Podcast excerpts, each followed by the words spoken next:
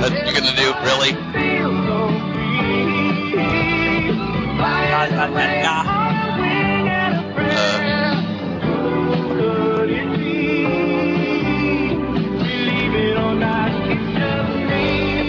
Not that serious. Hello there. You're listening to the Quarter to Three Movie Podcast for the Dark, or no, Jesus, the uh, Super, Man of Steel. Good Lord, I forgot what I saw. Uh, I was going to say something about Dark Knight, and then I was going to say Superman. It's all, the thing is, it's very confusing. I don't know a lot about comic books.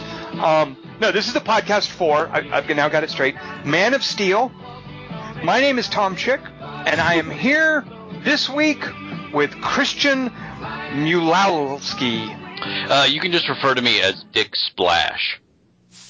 and I don't know that I know. that. Yeah, what? Uh, and with a Man of Steel tagline, Kelly Wand. More like gypped on. Oh, Krypton! I got that one. Oh, Krypton. Okay, All right. Uh, Oh, you guys are just too harsh on me. Well, I'm sure uh, if you're if you're a Gypsy listener, I apologize if you were offended. Oh, that's what that means? Uh, I don't know, Kelly We might we don't know if we have many Gypsies listening to this podcast. Superman's a gypsy of the stars. That's a very astute point, Kelly Wand, and I would like to get into that, but it might involve spoilers. So hold that thought, Kelly Wand. Okay. Because first, I need to address a long-standing issue that this podcast has. It's, it's an ongoing issue, really, and it's something that needs to be addressed uh, again this week. Um, and I just want to introduce it by briefly pointing out that I uh, had to spend some time recently at the Glendale uh, County Court. Actually, Glendale's a city. Glendale Jail. Courthouse or whatever. Not the jail, just the courthouse. I was having to deal with a, a traffic ticket, and um, so you go into the Glendale Courthouse and you deal with all their court bureaucracy stuff, and part that involves standing in a freaking line for like an hour waiting, and this is after you've gone through everything else. You have to wait in a freaking line for an hour to pay your like tickets or court fees or fines or whatnot. It's almost like they're they're like punishing you. You know, they make you come in and deal with all this stuff, and and the the insult added to injury is okay. Now you're going to sit here for an hour and wait for these two super slow clerk ladies to. To, to bring you up to their window and pay your fines and oh it's just absurd and while you're there in line you are subjected to this wall with all these faded yellowing posters in the lobby where everybody's waiting and it's stuff about you know uh, I, I don't even know it's just like uh, like bureaucracy propaganda BS um, and on one of slavery. on one of these posters, it's a poster for, for jury duty, and it's basically enjoining everyone, hey, be on jury duty. This guy did it, and there's a picture. This guy did it. Like, No, no, We, we can do it. Achievement. Let, let me tell you who the picture is. There on the picture, it's a doofusy photograph, but it's actually him, and he's holding up his doofusy jury badge, Harrison Ford. What? There he is. From a movie? All of, all of those of us. No, it's Harrison Ford came in It should be apparently. Demi Moore. Who was Came, Is he bald? He came in at one point. He did jury duty for the for Glendale Court or whatever, and and they and he's like, yeah, sure, you can take my picture and put it up on this poster for all the people that have to sit in line and wait to pay their their fines That's or not what whatever. So he is there shilling for the Glendale courthouse, and he's doing it In because traffic court too. and he's doing it because he's a celebrity and not an actor. And this, by the way, is something that Jeremy Irons, Daniel Day Lewis, and Dwayne The Rock Johnson would never do. Okay. See what I did? There. Yeah, you tucked him in at the end as a footnote. Well, here's the thing. We saw a preview for a movie in which Harrison Ford appears as a bald man. He's And- following Dwayne Johnson's inspiration. And I'm convinced that Yeah, he is listening to the podcast and heard you denigrating him and saying that Dwayne the Rock Johnson is a better actor, and so he said, "I can act without hair," and so he, that's what he's doing. I applaud his attempt, but it's not going to work, Harrison. Uh, Harrison, you're a fine celebrity. You are certainly an iconic figure, but you, sir, are no Dwayne Johnson. Well, did he write the poster? he condoned it, Kelly Wand. Hmm, that's kind of like writing. Don't call Yes. him Harrison. He prefers to be called Han. so anyway, that's does that sway you guys at all in my ongoing argument that Dwayne Johnson is a better actor than Harrison Ford? Did that have any weight whatsoever? What was I would say he's a taller actor. Which one? Dwayne's taller, yes. Wait, which Uh, which I one's- gave no, I gave no antecedent. I just said he. So you have to. Oh, that's what Tom's ticket was for. for not. Okay, you had to Like clean in that Harrison shit up, Tom. Yeah. Well, you were thinking about Dwayne Johnson and caused a public disturbance and puddle. Is that what the And ticket was for? Ford, yeah, and Harrison Ford ruled against you, and All that's right. part of a bitter, your bitter acts. All right. Well, I apologize for for all that. That was a long way to go. It was totally about movies, though. support my argument. It was about movies. It was about figures in movies. Um, yeah. So, but let's get to movies. Oh. Dingus, what movie did we see this week? Uh, before we get to that, can I do a little bit of podcast errata first? Ooh, yeah. Oh, errata. Yes, yes, absolutely. How dare you? What did what did you get wrong, Dingus? Did, All did right. somebody did did one of the interns from the the corrections uh, floor down below send up a notice to you? Is that what happened? Uh, yes, I did get. I, when you say that, it reminds me of Brazil. It. I feel like I just got a little piece of paper from Mhm. some tube in Brazil. Uh, but this is from a listener of ours uh, named Andrew, and uh, this is what Andrew has to say. Now, this is from this is in response to a podcast from a while ago, but you'll understand why I'm saying it now.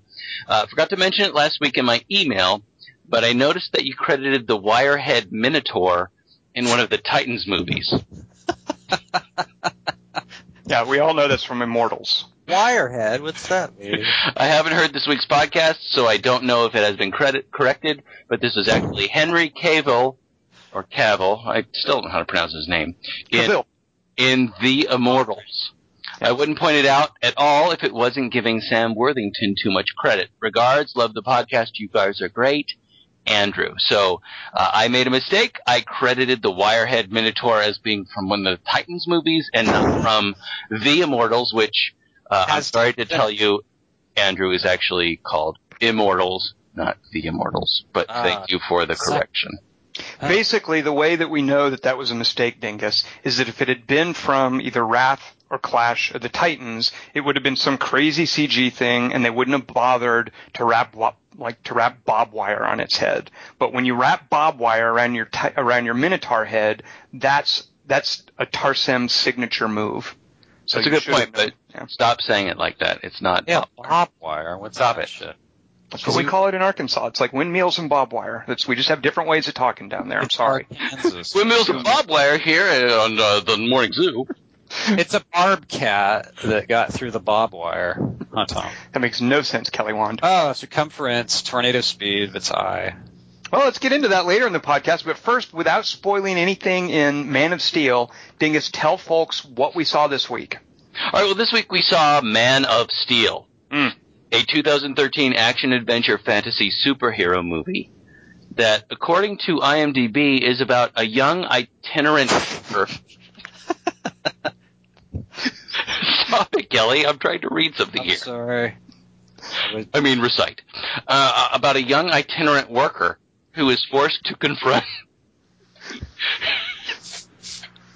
who is forced to confront his secret extraterrestrial heritage when Earth is invaded by members of his race.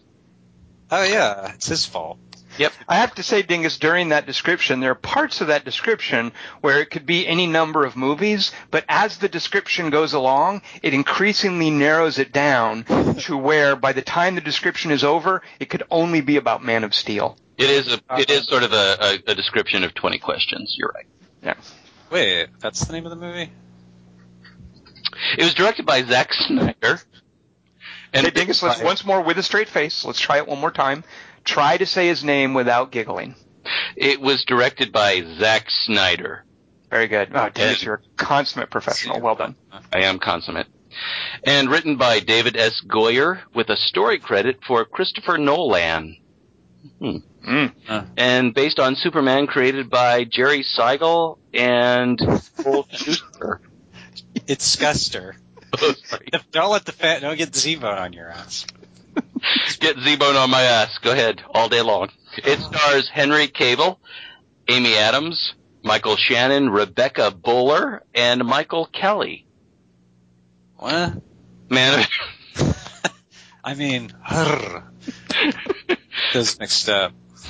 Man of Steel is rated PG-13 Mm. Oh, Can't like- wait for this. see? Yes. For intense sequences of sci-fi violence, action, and destruction. Wait, that's the worst. Wait, so if you construct something with CG, that's G. Right. So Uh, if, if- you if you can balance it out so that there's more construction than destruction, gets, what about if, but some stuff gets torn down in the natural course of erosion. Okay. yeah, this isn't about entropy. The, we're just- talking about thermodynamics here. Entropy of the bob wire. what? What are we talking about? Superman movie. Okay, got it. And some language. In different languages. Remember? Uh, all right, so Man of Steel is not faring well critically. On Metacritic, it's at uh, which is the average of, of reviews that use ratings and other reviews. Uh, Man of Steel is at 55 out of 100. Huh.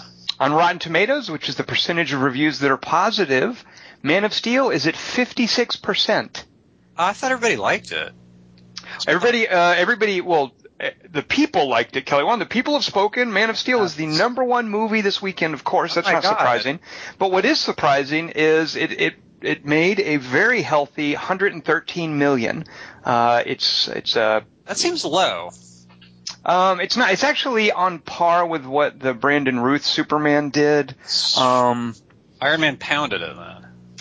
Oh, oh, absolutely. But it's, I, I think for an early summer movie, I believe it set records. Uh, it's a record for a non-sequel. I think it's number four as far as It's not like, a non-sequel. It's a fuck. What's more? What's less of a sequel? Well, it's a non-sequel, Kelly Wand, in that it's a reboot. It doesn't star uh, the same cast. It doesn't have like a, a director's name behind it from previous movies. Like it's not part of. I, I think basically in people's eyes, Superman is nobody remembers the Brandon Routh one. yeah, because they rebooted every movie. So Right. that. So therefore, the okay.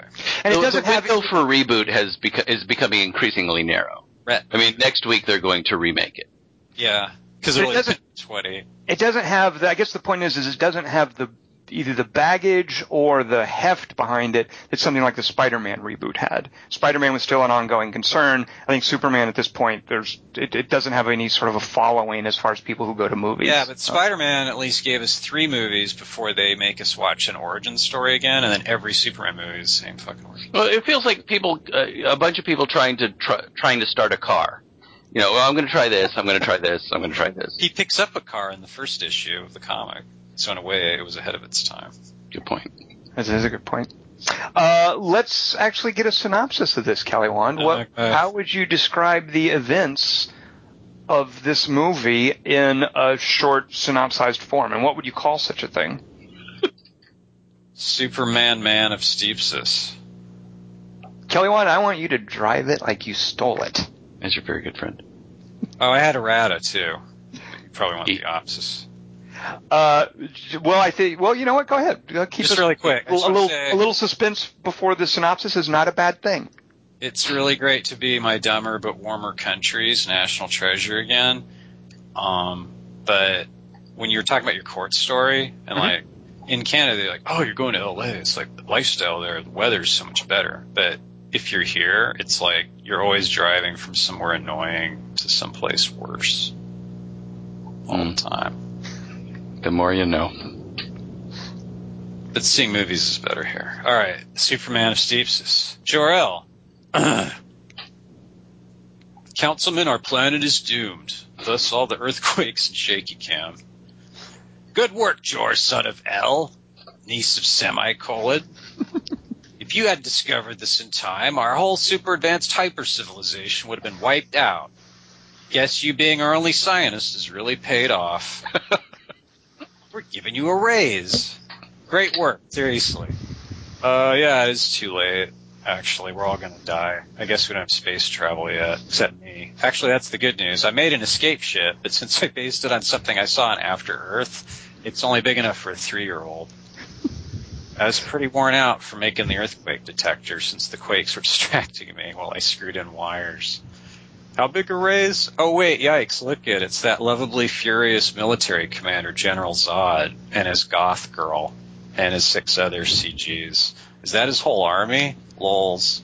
Hey council guys, are me and Zod friends? I wasn't, and continue to not listen. Nobody move or my goth chick and six other guys will let Jor-El go but kill him later, and I guess get caught. By who? We got cops? Anyway, I'm General Zod. I guess we have a military. Are we at war? Meant to ask that back when I was a major.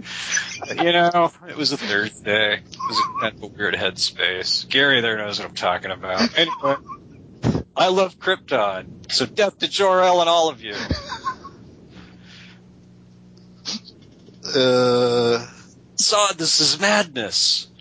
This is Snyder. I mean Krypton. Hey, let's harness UCG to preserve bloodlines.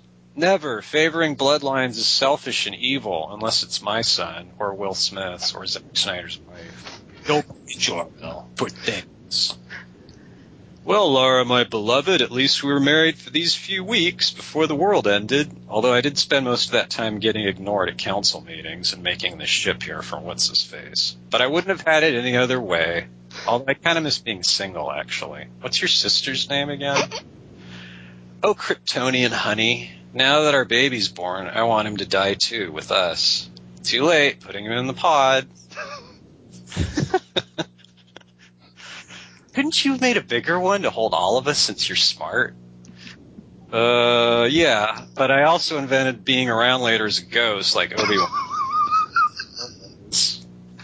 Deliver exposition about codexes with a D. Anyway, the kid'll live, so of the three of us, you'll be the really dead one. Now let's see, where to send him? Hmm, Kansas is a slave state. Jor-El, it's me again, Michael Shannon.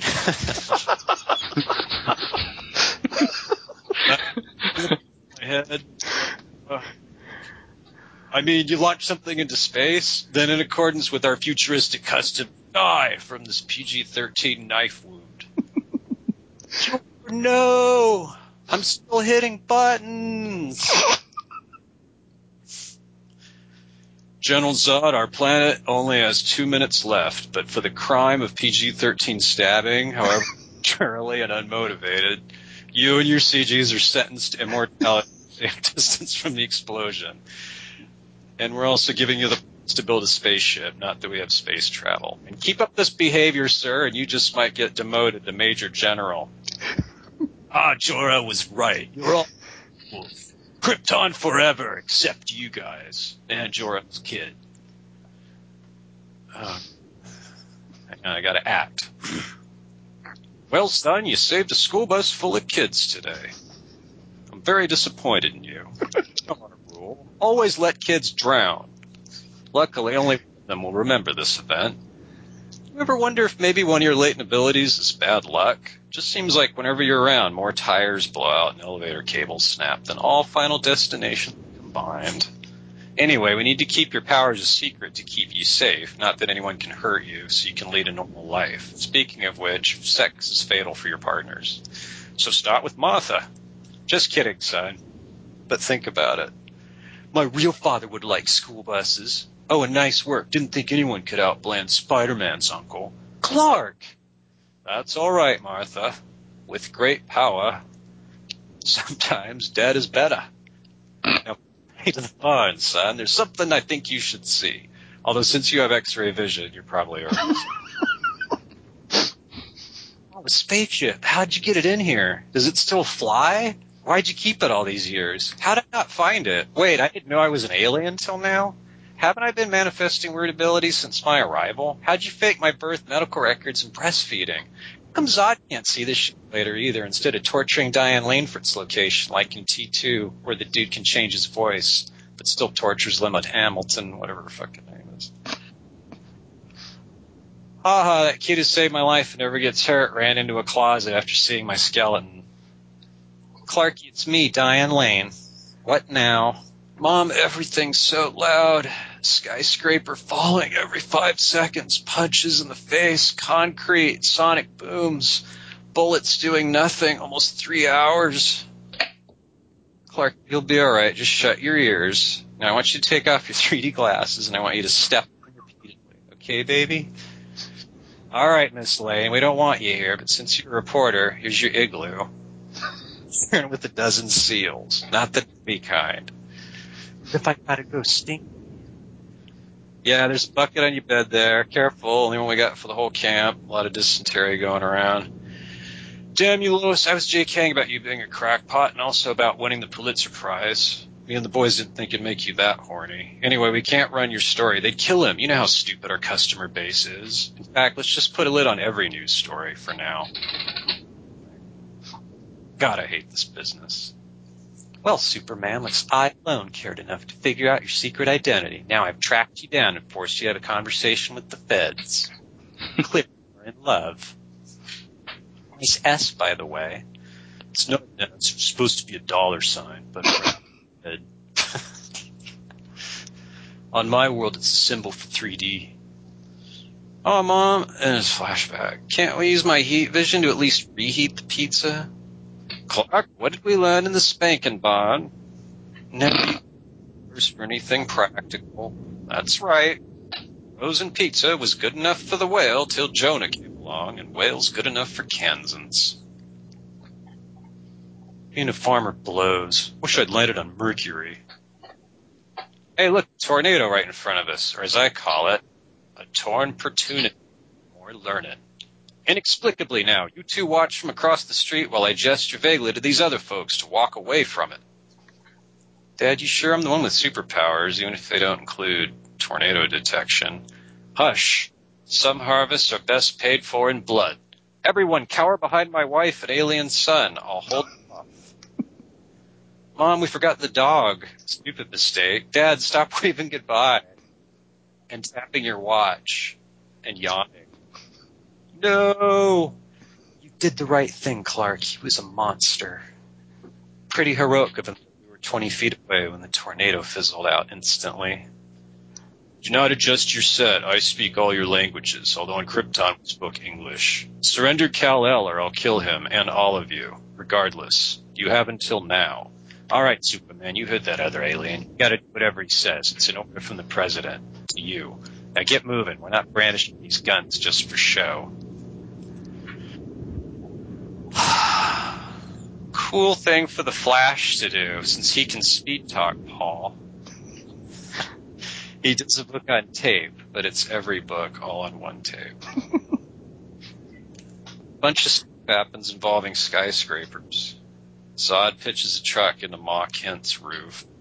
You boys have decided to start calling him Superman after a favorite Nietzsche essay. Stop, turn your eyes off. Cowering victims, it's been two minutes. Try running. Good work, Superman. You broke his neck. Too bad you didn't think of that earlier. Oh, also that scientist character killed the chick by exploding something. Apparently explosions work against them if it's the end of the movie. Also, all the rest are dead. Also, we rebuilt Metropolis, although everybody's still dead. Awesome. Did Laurence Fishburne ever finish prying concrete off that chick? no.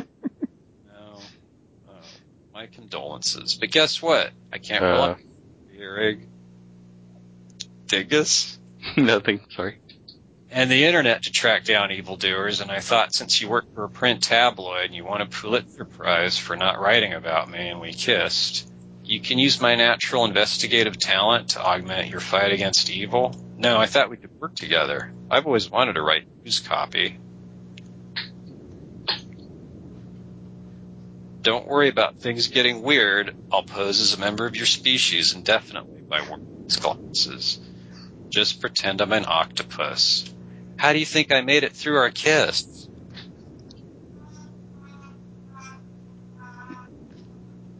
Is that another house? Let's right. Superman. It's over. you didn't say the end. I didn't know if there were more sound effects coming. uh, all right, so uh, Kelly Wand, why don't you get in here first? Uh, is my prediction? well, My prediction last week was that this would be the worst movie we would see all summer. I was dreading seeing it. Uh, I think to varying degrees we have liked or disliked Watchmen and 300, and certainly we all thought Sucker Punch was pretty ridiculous. Uh, Kelly Wand, what do you think of my prediction from last week that this would be the worst thing we're going to see all summer? Well, it's only been a week, so you're really comparing one movie to like what else? You mean at so far of the last two weeks, is it worse than After Earth? is that your question? Or it's worse than everything we haven't seen yet? Well, basically, it sounds like you're being charitable. You feel like uh, it's not you didn't come out of this thinking, "Wow, Tom might be right. This could be the worst thing we will see all summer." That, that wasn't your your thinking afterwards. Uh, I just don't know what worst means anymore because I don't know what I expected. That movie. It was pretty much exactly what I thought I was going to see. For all right. Okay. Uh, Dingus, how did it uh, live up to, or I, I, know you were kind of dreading seeing it as well. Uh, how did it either live up to or not live up to your expectations or lack thereof? it it lived up to and beyond them admirably. It is not the worst thing I've seen all, seen all summer, and I doubt it will be. What do you think of that, Kelly Wand? Mm, in fact, I know it won't be. I really loved it. So sorry. I'm, uh, I, I'm going to be that guy. Yeah, I've seen two movies already this summer that I hated way worse than uh, Superman, or it's not even Superman, Man of Steel. Uh, you know, I would rather watch Man of Steel again easily than sit through After Earth, or even that Star Trek movie. I know Dingus, you loved that Star Trek movie. I was just bored out of my skull with that thing, but uh, I, I fully expected this was going to be worse than either of those. I, I just I, maybe because my hopes were were so low, uh, I really enjoyed it as well. I, I certainly came around. It got me you know, I, I got on board with it early on. I I was into it most of the time. I thought it kind of fell apart, but that was okay. Uh, I, I had a grand time with this. I was very happy with it, and, and was just delighted at how how wrong I was to to be dreading it. me too. it even grabbed me emotionally, but uh, I mean, it. I I I would rather see this than, and I really really did like uh, Star Trek Star Trek Into Darkness um, very much, but I'd rather see this again. Uh, I just there's so many little things that I liked about it. I like it when movie when a movie gets me with little things, and this had a lot of that going on for it. I really like this movie a lot. And I was surprised at that too, Dingus, that, that that, so many little things were right. Just because after Sucker Punch, I had lost any confidence that Zack Snyder knew what he was doing or was anything other than a horny, tone deaf teenager. Uh, so that was my expectation going in. But watching Super or watching Man of Steel, I got the sense that you know what this, yeah, this is the guy that did 300. This is the guy that uh, that did Watchmen. He knows what he's doing. He he can be stylish. He can even be restrained at times. Exactly, restrained is exactly the right word because I thought he was working against some of the things he normally relies upon uh-huh. in doing this movie. And I really appreciated that. I, I thought, I mean, this is a huge movie and he's trying some things that aren't his calling card or are against what he normally does, uh, or, or just dropping some of his crutches. And he really made a good movie. Uh-huh. Uh, Kelly Wand, you mentioned something about uh, origin story stories earlier. Did this uh, for you have any of that? Because I, I, again did not want to see an origin story. Uh, how did this hold up for you as far as like, well, we're going to do an origin story again? Was that a liability against it? Did you feel it was handled well this time around? How, how does this rank uh, amongst origin stories for you? It ranks low, but none of the origin stories are that interesting. I mean, and this was like the first one before they realized they had to like kind of trick them out more, I guess.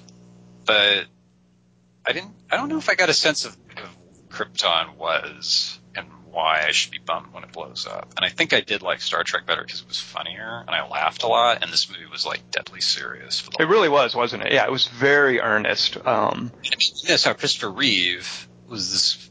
The way he would play Clark Kent was kind of one of the best things about those movies. And I didn't hate what this guy was doing, but it seemed like he made Superman kind of more boring. Like, without his powers, he's not that interesting in this movie. Well, hold off that because I, I, want to talk about Henry Cavill in a, in a moment. But um, one of the things that tempered the fact for me that we're seeing yet another origin story, and Lord knows I just I don't need to see any more origin stories for anyone. I'm so over them. Um, two things that got me with this particular take on an origin story. I really admired the absolute over the top batshit audacity of the opening of this thing. Yes, thank I mean, you. Oh my golly, I, I was I, I hadn't seen any trailers by the way, so that helped. But when this movie started and there was like a space battle and dragons and there's a, like a floating 3D printer cell phone, um, it, it's sort of like oh, this is what Sucker Punch would have been if it wasn't trying to be about teenage girls. Uh, and and just absolutely ridiculous. And if you're going to do an origin story, then by golly, just be off the hook like that and just show me something crazy. You know, I really liked Krypton's take on like all that sort of vaguely bug-like tech. Um, so that part really helped a lot. If you're going to show me an origin story, show me something like new and weird and audacious like this, and just fun and absurd. Um, so I liked that. And then I really liked how we cut. We don't go through those normal beats of, and then uh, what are their names? John and Martha Kent find the baby Yeah. and they raise it. And now they're going to discover that the baby is strong. And now they're going to send it to kindergarten. And now it's going to be a teenager. I liked how we just cut to him working on a, on a fishing ship and how Zack Snyder would gradually sort of fold in little flashbacks at appropriate narrative, at appropriate sort of dramatic beats. Um, and so it didn't feel like this turgidly unfolding origin story so much as a, this in media res. Okay, here's Superman in progress, and every now and then we'll take a short break to give you a flashback. Uh, that helped for me a lot, I think. And plus, there's a sense of we we know you've all been here before, Yeah. and we're going to show you it a little bit differently. We're not going to give that. Oh my gosh, mom and dad are looking at each other like, oh, he just lifted the washer washer and dryer. Why? Did he Right. Do that?" um, and so Kelly, I'm really curious as to why you why you would say that about uh, not having any idea about Krypton. When in the first movie you have uh, in the Richard Donner movie or the Christopher Reeve movie, you have no idea why the hell Krypton exists or what it is. It could be Hoth for all we know. But here, at least you get a sense of the civilization or the idea that there's there's something going on in culturally that they're fighting for, and that has something to do with what's going on. Yeah, I mean Zod gets more of a con treatment here, but at least you have more of a sense of Krypton. Why are you saying that? Because those visuals didn't mean anything. They were kind of like Sucker Punch. They were weightless. Like, I don't know why he's riding the dragon to the place. And then it's blown up. Like, the second I'll get invested in it, he's already, it's already moved to Earth like, already. Like, is he fighting Zod? Wouldn't Zod defect? What's the... These are questions if you're going to show me the dragons and the volcano. a little of the Shire. So, oh, okay. They don't want to be there, but this is happening. Like, I get stuck on how much Jor-El knew and why they can't. Because usually in that order, they just kind of blow past that. Like, all right, he's the only survivor. But then there's a dog, too. And it's kind of, Well, I love all of that. I love the way uh, Krypton is set up. I mean, what you're talking about could have a whole movie of its own, the Krypton Chronicles, if you want.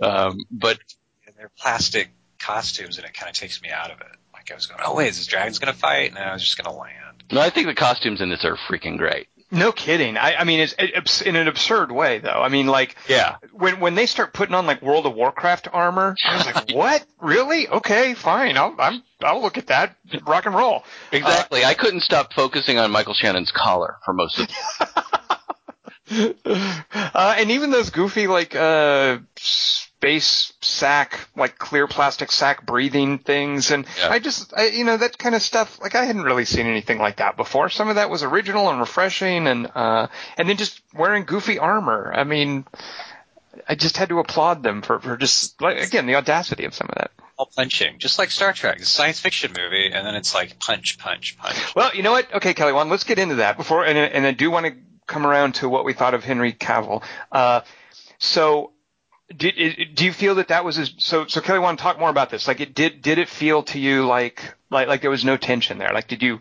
uh, like that that was a drawback? I guess you just felt like a bunch of inconsequential punching was going on. Essentially, yeah. And I thought it during Star Trek too. And Star Trek just seemed maybe a little weirder because that's supposed to be the future, and they have these phasers, but instead they use their fists. While Superman just does punch stuff, at least.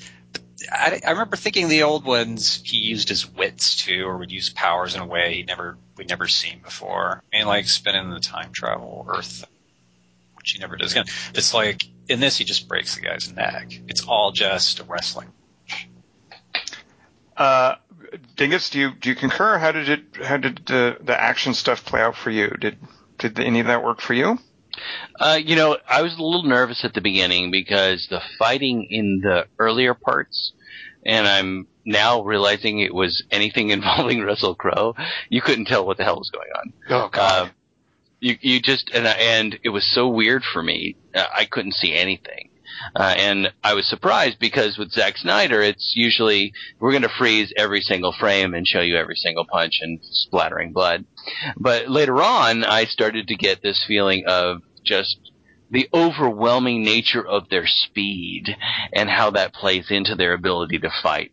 And I I love the way that he plays against his tendency to do slow mo or bullet time, Yeah. and just shows the the out of control speed, especially in relation to uh, Cal, who can't control his powers yet, and thus can't control how fast and powerful he is. And so when he hits somebody, he's going to go through 15 buildings.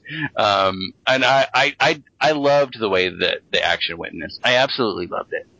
It struck me as the latter day CG realization of what I remember from Superman 2.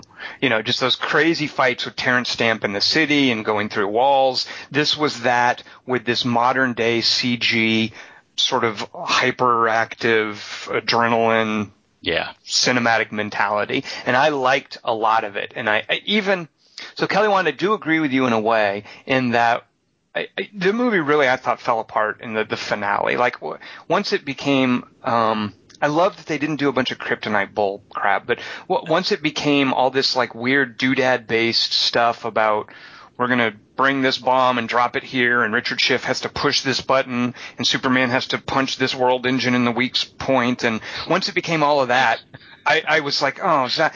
So early on in the movie, I was like, Zack Snyder, please don't screw up, please don't screw up, please don't screw up. And he's going along great, but I do feel that by the time it was over, he had completely screwed up. The finale, I just thought completely lost me. I was bored, but I had a lot of goodwill for it at that point.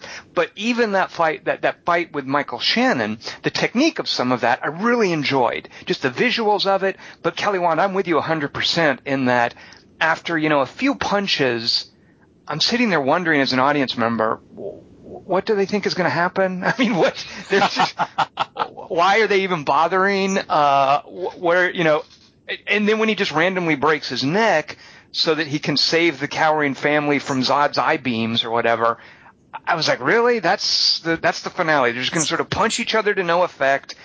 And oh, he could have broken his neck. Like what? So Kelly I'm with you as, in terms of the finale, but I have to say that second act where he saves Diane Lane and where we start to see all of their all of them banging into each other and the little fight in the town and when they bring in the military hardware, man, I loved all of that. Like I was, it was like a little kid watching an action movie, and I was so swept up in all that, and that stuff worked for me so well because it wasn't trying to create any dramatic tension about who's going to win in this punch out. It was more stuff about how is the army going to react to him. You know, here are these these two entities, the the Zod people and Superman fighting, and then here comes humanity. And, and it gets to what I think is the, the, the central reason that this Superman wasn't dopey for me. And that is, if you're gonna make a movie about this invulnerable dude, and you're not gonna resort to like doodad drama with kryptonite or whatever, what better way to do it than to make the movie about his relationship to humanity? You know, how do human beings feel about him? And for so long, that's what that's what it was about. You know, is he's he's kind of this urban legend, and he's undercover, and he he's sort of you know moving around without an identity, and uh, th- it's about you know is humanity going to turn against him at some point? So for me, that whole action sequence you know, humanity was the third party in that. And, and the movie's main payoff for me was Christopher Meloni saying to these soldiers, this man is not our enemy. You know, that for me was the peak of the movie. Like it did, I, it couldn't have ended there because they had to resolve the Zod stuff. But that for me was just like where my goodwill for this movie just reached a peak. And I was like, yeah, Zack Snyder. I just wanted to like stand up and say, yeah, you don't suck. This is awesome. Um, It's not our enemy. And pump his fist. I, I'm curious about why you don't, why you guys hate origin stories so much. Why you? I don't understand why you're against that. And you have to see them over and over, and then they they always keep that shit canned, and then they change stuff later. But they may as well change the origin too. I mean, the problem with origin stories is, yeah, it's like Kelly's getting at, it's just the familiarity there, and and they have s- such obligatory beats so often. Um, you know, the, the dramatic arc of an origin story is just so. I've just been there so many times. So for this movie to be so concerned about, you know, triangulating Superman's position to humanity and to Zod, like, like that was a much more dramatic structure for me than Superman trying to deal with his own power and responsibility and with great obligation come whatever all of that junk With Um, great obligation comes great filling out of forms. uh, but but yeah, so this is uh you know for me, and, and here's the thing. This is probably probably everybody but me knows this. This this idea too that Superman wasn't there. You know, he wasn't using his invulnerability and his power to to lead. Of course, that that his dad's uh, message to him was, you know, he, I'm I'm giving you to humanity. Guide them, give them hope, uh, show them their potential for for good. Uh, and that it's this kind of Jesus metaphor that he's like a bridge between the divine and the human, between the the invulnerable and the the fallible. Uh, you know that, that he's he's a, a bridge between these two worlds, uh, and they play that up a little bit, and I, I liked that sense. Um, what what's that, Kelly Wand? It's the wisdom, the wisdom, the pearls, the teachings. But it also gets to something that I really admired about Dark Knight. Um, and Kelly Wand, this is something that you pointed out. Uh, you know, Dark Knight, in, in Dark Knight, Batman doesn't save Gotham. Gotham saves itself. Um, Yeah. and I really liked that that seemed to be the point of the Superman, is you're not here to save the people, you're not here to lead them, you're here to, sh- to, to make them realize the good parts of themselves, to give them hope. Um, you know, it, it- unfortunately, it, Superman does save them by punching the world engine at the weak point, but until it, until it gets to that point, I really like what they're leaning towards with the script, and that's where when Christopher Nolan's name came up as as getting a story credit, that kind of made sense to me. Like David Goyer, whatever he's doing, goofy. He's been doing goofy super mm, comic book stuff forever, but that to me seemed like it, it was Christopher Nolan's fingerprints. Is this story about the superhero is not the point. He is the inspiration, and that people should be able to save themselves. You know, that people are fundamentally good. Um, I wish it had gone a little further with that, but I was really enjoying while I was exploring those themes, and and it just made me think of Jesus. You know, I guess everybody knows that, that Superman is kind of a Jesus story. But what what's great about this is that as with Jesus, at least as a younger character, in, in this, go ahead and laugh about this, but at least in this, I, I don't get a sense of Superman as uh, one one of the things that was I was dreading is the, is the fact that this character is an invulnerable character, and it's barely it's basically uninteresting because of that to me anyway. But I got a sense of his fragility.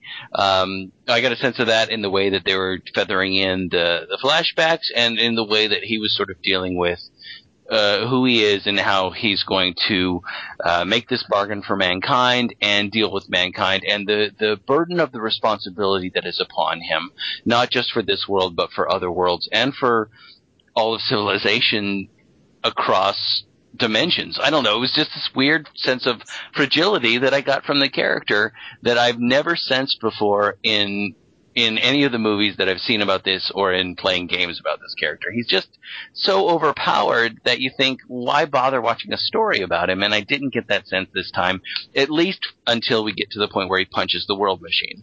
right. Uh, Dingus, let's talk briefly about how much that has to do with uh, Henry C- Cav- Cavill, Cavill, whatever. Uh, how did how did you find him, Dingus? What did you think of our new Superman? Uh, you know, I really liked him. Uh, there, there were, there was one moment where I kind of had to laugh at him at the end where Michael Shannon in, in their, uh, Michael Shannon is raging moment and Henry Cavill is looking like, I don't know what word you would use in suissant or, I don't know how you pronounce that, but he just sort of like gives him a little expression like, "Meh." uh, and Michael Shannon has just said this raging diatribe, and he's so powerful. Michael Shannon is so powerful, and Henry Cavill is just like, eh, whatever. Um, but he's got a couple moments that I love so much, and I think he's, I, I think he's fine. I, I don't, I, I don't know that he's um, distinctive, uh, but he doesn't mess it up, and I like him. Kelly Wand, how, how did you uh, what did you think of Henry Cavill? Mm. Mm. I mean, he's not as good as Christopher Reeve, but he's better than Brandon Routh. Well, Christopher Reeve's playing a different part. This is not the same part. Yeah, stuff I like. Reeve's playing a goofball who who uses his finger to push his glasses up from the bridge of his nose. I mean, he's playing a nerd. Uh, he's playing a, a hunk who's pretending to be a nerd, and everybody's pretending they don't notice that. I mean, it's a totally different. It's a campy movie. It's a totally different part. Uh, I think that, that Henry Cavill has a harder job, and he certainly does better than Brandon Routh. And I liked him. I thought he was good. I'm more inclined. I, I would go so far with you, Dingus, as to say he didn't mess it up. I definitely agree with that. But uh, for me, there just was a, a kind of a spark missing, and I wouldn't even begin to know what exactly that is or who might have it instead. But he just struck me as this blandly pretty guy. Um, I, I really liked when they were playing him up as this blue collar Pacific Northwest grunge Superman with a beard. Like, like that was different. But once he shaved and became just just a nice guy and was supposed to be having chemistry with Amy Adams. Um, but I don't really know what you can do with Superman though. I Well, who, who's the guy? You just made me think of something. Who's the guy in the claim?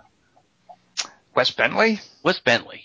Uh, you know, the fact that of, the, of his beard and his beard suddenly disappearing makes me think of Wes Bentley for some reason. I think Wes Bentley could carry this off. Well, unfortunately, Dingus Wes Bentley has been doing these these just dopey uh, like villain roles, like in Hunger Games, and there's a horror Oh. movie called called P2. Uh, Wes Bentley's kind of jumped the shark in a way. Um, but yeah, you know what? There's this there's this in, in Wes Bentley's uh, in The Claim and in American Beauty, he had this weird uh, sort of like gleam in his eye, and there's nothing like that in, in Henry Cavill. You know, there's no edge to him, and I guess maybe Superman doesn't really need that. Um, but you know, at the end, during that moment uh, where we have an, and now a brief editorial about drone technology, you know, during that scene, uh, when when the the the I don't know whatever the aide de camp or whoever that girl is uh, smirks and says, "I just think he's kind of hot." You know, during that line, I mean, my she said that, and I, my response was, "Well, you know, duh, he looks like an underwear model. Of course, this is this is news to no one. That's pretty much all he is. He's just this kind of hot dude uh, without much spark." And I don't know. So maybe I'm more leaning towards Kelly and as far as like not being impressed with him. And and plus, I don't have all of the baggage of an Immortals fan that Dingus has. So that might have something to do with it. Like, can I ask about her character? Is she the same one who's asking all the uh, questions? Oh yeah, the audience questioner. Boy, yeah, I'm the Is voice that of the the same character? I think so. Yeah. Like, why would they dole out those lines? Because I really liked that actress when she was asking those those ridiculous audience questions. and as soon as she said he's kind of hot, I was like, oh, really, is that what we're gonna do? Because that that the whole that scene, and then when he goes to the cemetery with his mom at the end, felt like Steven Spielberg ran in to direct the last scene from Saving Private Ryan all of a sudden, and I I didn't feel like those last two scenes were directed by Zack Snyder. Who, D- Dingus, who directed the kissing scene? Uh, there was a kissing scene. God, that was horrible too.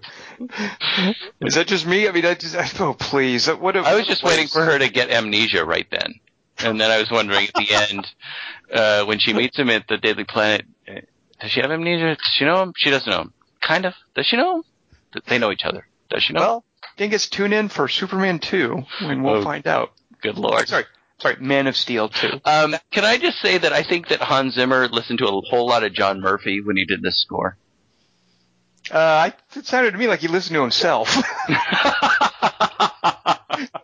I mean, you know, don't get me wrong. I love the Dark Knight soundtrack as much as the next guy, and I was happy to have it playing during Man of Steel. Um, but that's that was what I kept thinking was I, I just kept thinking of 28 Weeks Later, that whole uh, Godspeed kind of sound. Uh, Kelly he Wan, kept what, trying to crib that, I think. Kelly Wand, what did what did the music make you think of? It's alive. Speaking of it, Parenthood, Kelly Wand, what did you think of Kevin, Kevin Costner and Diane Lane? Uh, which one's more boring? I just, I really, Kelly Wand, th- neither of them worked for you, really. They're fine. It's just a boring story. They're boring people. Boring characters. Awesome actors, boring characters. But you know what? You say that, but when I talk about Henry Cavill not having that spark, I mean, I, I feel Diane Lane totally has that spark. God, I love watching her work. She, just, yeah, she doesn't get to do anything fun. she didn't even get to fuck with Zod. Like at least Aunt May like slaps. and shit. And and Kevin Costner is just so avuncular and paternal in his old age. I mean, I just I love watching an actor like Kevin Costner sort of getting old and sinking into these kinds of roles, and it just feels so comfortable to watch that and to watch them working. And uh, you know, when when Zack Snyder bathes them in golden light, and Yeah. you know, it's just like, yeah, this is this is so idyllic. This is this is downright Norman Rockwell for me as as a guy who grew up watching Kevin Costner movies and who thinks Diane Lane is still hot. I mean, I I just loved all of that. You're Um, easy. You're both easy. Easy. we really are. We really are. Um, Golden Pie, Kevin Costner's hair. It's like, eh. Uh, all right, well, let's talk Michael Shannon because I have a feeling we might have some major disagreements here. Dingus, you have spoken uh, about Michael Shannon as if he wasn't absurd, ridiculous, and completely miscast. Is that the case? Uh, going in, I thought he would be those things, and uh, at a late point in the movie, when he's delivering some of these ridiculous lines that he has to do and chewing scenery, I was totally on board with that. Uh, I, I loved him. I absolutely loved him, and we saw some. What was the Harrison Ford preview where Gary Oldman is doing his silly accent? Paranoia. It's uh, yeah, a movie Oh, called the- Paranoia. the paranoia. I just kept thinking of how Gary Oldman would have screwed this up or been too much.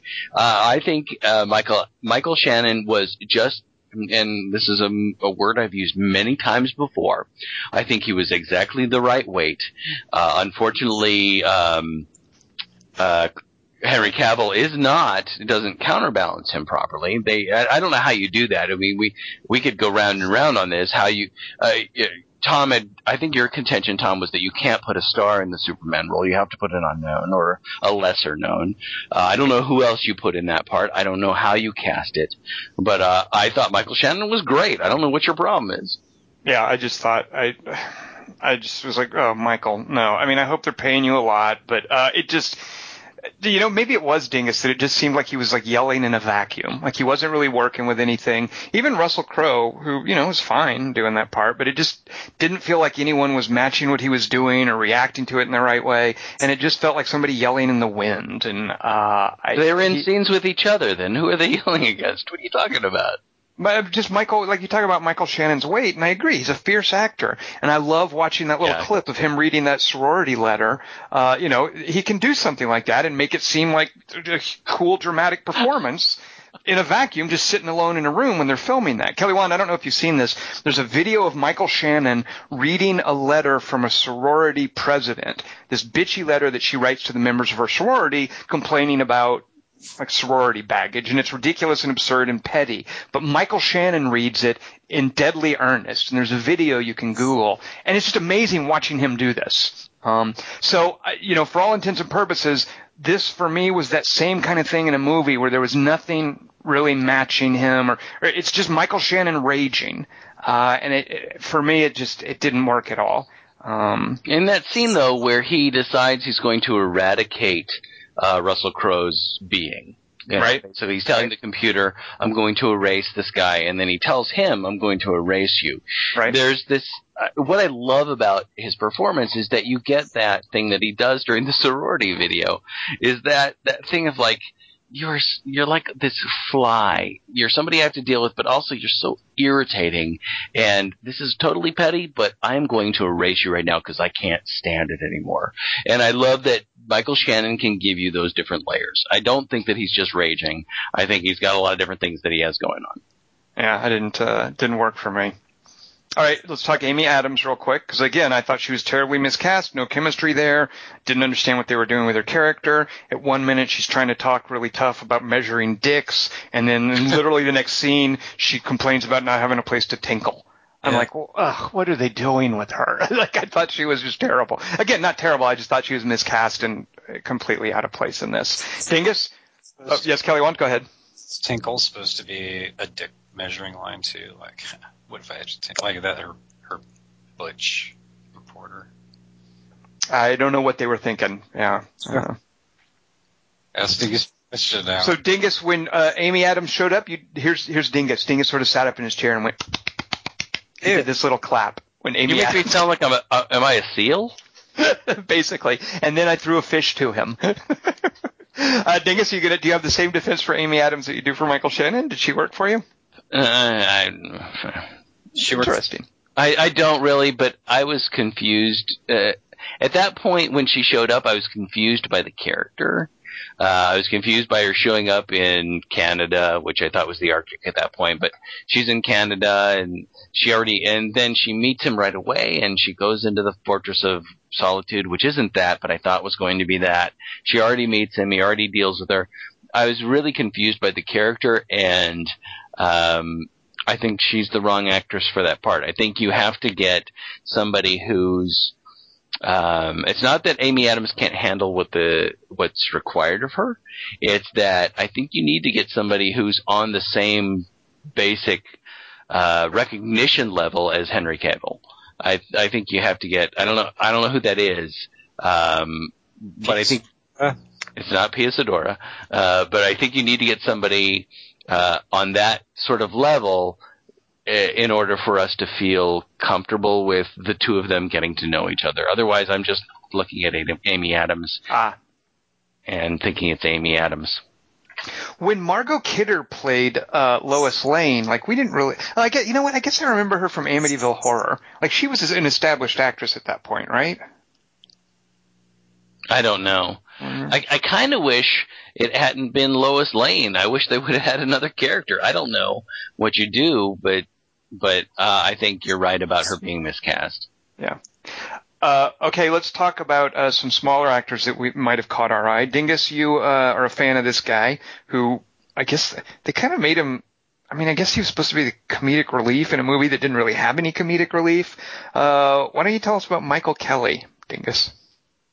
Um, I really, really love him from um, Hesher. Uh, I think isn't that wasn't he the stepfather in Hesher?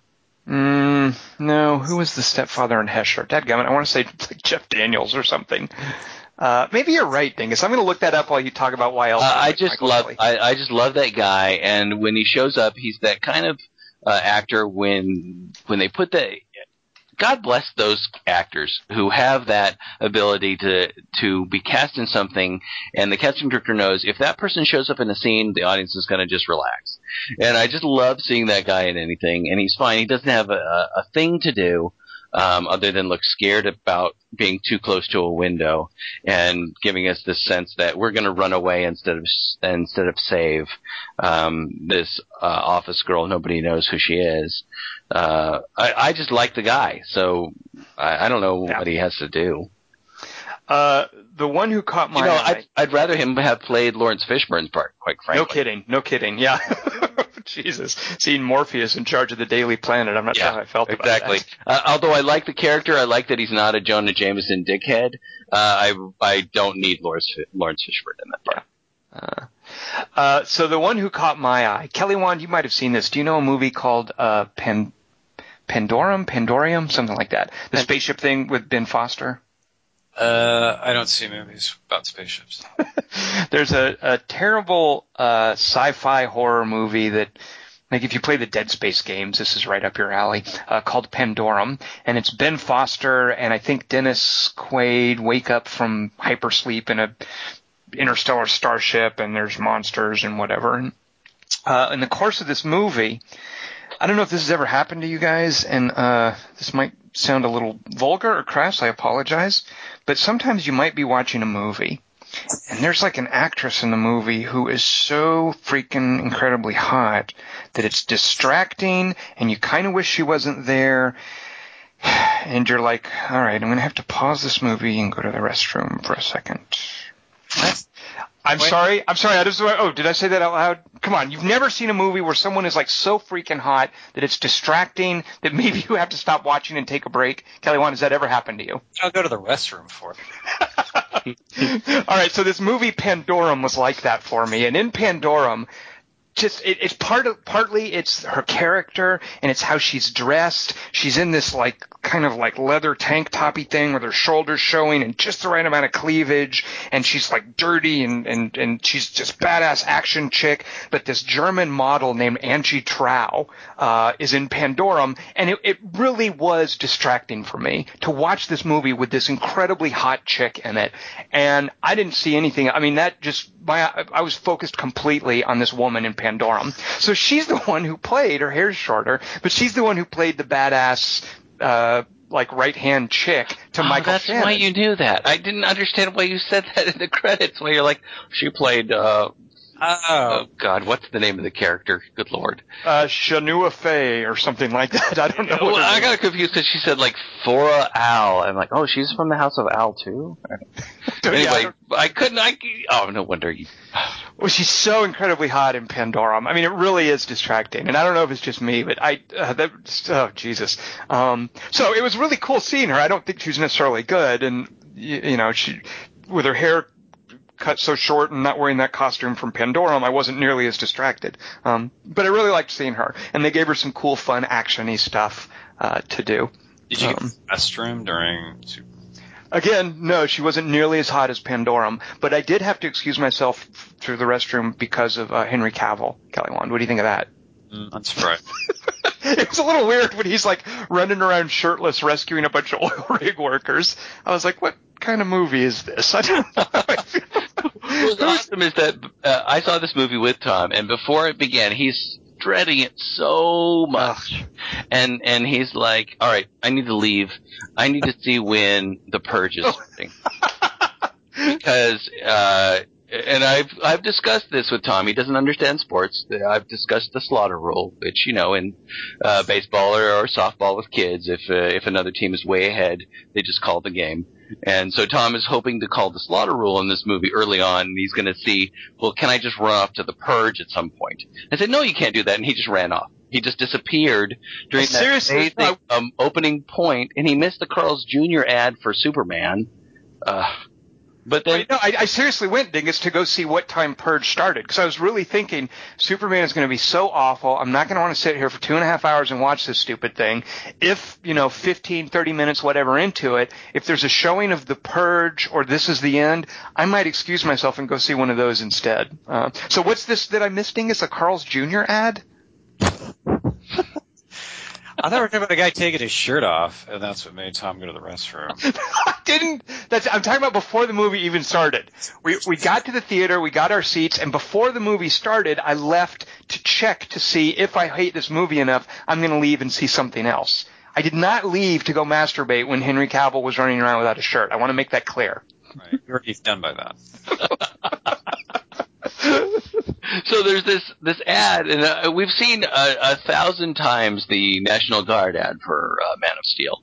Um, this particular ad is is uh, street- is guys who are construction workers in New York, and they're repairing the street. They're they're repairing potholes, and they're like, it's going to take a day. We're going to have to repair these potholes, but now first I'm going to have lunch, and then Superman lands behind them and makes like another pothole, and the guy goes, maybe it'll take another day.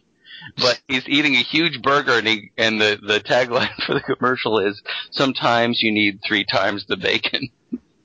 and the It's a dick joke about Superman. Kelly Wand, it is what you want it to be. Yeah, it's dick. Uh, I want to talk briefly because I want to hear Dingus's take on this. Um, so, Kelly Wand, actually, let me ask you this: What do you think by the time Superman is done and over with, by the time the events of this movie have finished, what's the death toll? Oh, uh, 800 buildings and zero humans. And s- Oh, really? You don't think anyone died? Are you being? You're not being serious? no, he saved everybody. He's super. All right, Dingus, was that your read on what happened in this movie? No, it's thousands. It's it. You know, it doesn't upset me as much as I don't, uh, for for some reason it doesn't upset me as much as Furious Six, where where all those people are being crushed by a tank uh, on the freeway. Uh, it feels more personal then. But every can I- time can I address that? through a building, go ahead. Well, I just want to address that. I think Fast and Furious 6 is such a goof and their issues are so small. It's just a heist. But this is a fate of the world thing. You know, the fate of the world, it's okay if, you know, you kill 10,000 people. That's fine. If it's just a bunch of people chasing a computer chip from a car, you know, and then people die on the highway because that, that doesn't make sense. But, but for me, I wonder if that's part of it too, is that, you know what? The stakes are high enough that we can kill 10,000 people and it's going to be okay. I don't. I just when the when the tank runs over an SUV and you see that happen, and you know that that there's a family in there that's been run over, even though this is a doofy movie. Uh, for some reason, it just hit me in the gut. And you're talking about Fast and Furious Six, by I'm talking about Furious Six, yeah. And but when this, when that that weird Earth Earth weapon, what do you what is it? Dingus, it's the World Machine. Thank Come you, on. the World Machine. Every time they said World Machine, I started giggling and I felt bad. Dingus, release the World Machine. Ew. Let's take that again. Um, if we get it, remember Liam, just think Liam Neeson. Go. So every time that world machine slams into the earth and something gets, you know, all the cars fly up and fly down and smash, th- there's thousands of people dying. So Well, and bodies too. You see bodies like being Yeah. flung around. yeah, Thanks, Superman. But my my problem with that is that then how are we expected? Like, and then he conveniently plucks Amy Adams out of midair when uh, Christopher Meloni suicides the C-130 into the whatever the ha- the other half of the world machine. By the way, I didn't understand the mechanics of that whole world machine thing, which is another reason the movie lost me at the end. I don't know what the deal was with the codex and having to push the button all the way in, and I don't know what that thing was they were having to drop. Uh, I don't, I don't. For, at one point, I seriously thought Superman was flying through the middle of the earth. I seriously thought I was going to be right for a minute. Did you guys not think that? Did you not think, oh, he's flying through the? It's like in the core. Did you not think he was flying through the middle of the earth? No. No, I thought they were going to make that Total Recall world traveling machine. I thought that's what they were doing. R- minus the infrastructure. Exactly. Right. Um, so uh, it, it, all these people are dying, and I'm okay with that because it's a you know it's a grim, terrible thing, and Zod is a t- total bad guy. It's like something he would do. Um, but to then be expected to think that Superman cares so deeply about that one huddling family being zapped by Zod's eye laser or whatever, that's so, that's so tone deaf to me. You know, I all I don't think it is. I think it's more of a sense of Superman's moral dilemma. He has to be concerned with individuals. I mean, you think about. I was thinking about this. I know this is going to be ridiculous, but when he's when he's standing there in the street and he he saves like one soldier, um, and it reminds me of that moment on the ship where the guy moves him out of the way and calls him uh, Green Horn. Greenhorn, uh, when he saves this one guy, and then he goes over and he saves those guys on the oil platform.